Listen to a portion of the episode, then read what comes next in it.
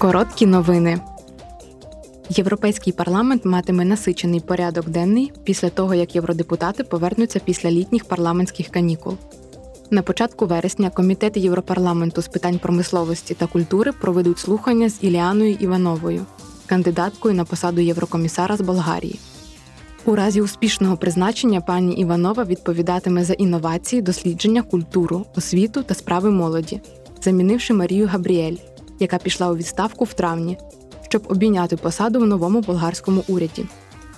Голосування щодо призначення кандидатки від Болгарії на посаду відбудеться під час наступної пленарної сесії.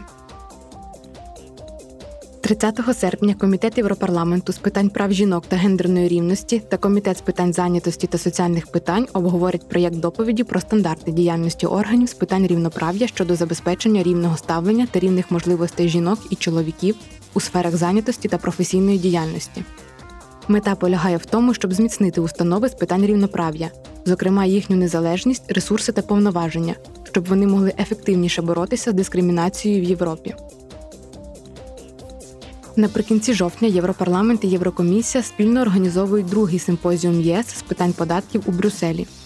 Тема симпозіуму майбутнє оподаткування в ЄС, майбутні виклики і необхідні зміни. Міністри фінансів, європейські та національні парламентарі, високопосадовці, науковці та представники громадянського суспільства обговорять широкий спектр податкових питань на всіх рівнях врядування. Реєстрація розпочнеться у вересні. Ми повернемося 4 вересня зі щоденними випусками коротких новин на 24 офіційних мовах ЄС та українською. А наразі наша українська команда запрошує вас послухати наші літні програми. Гарного літа!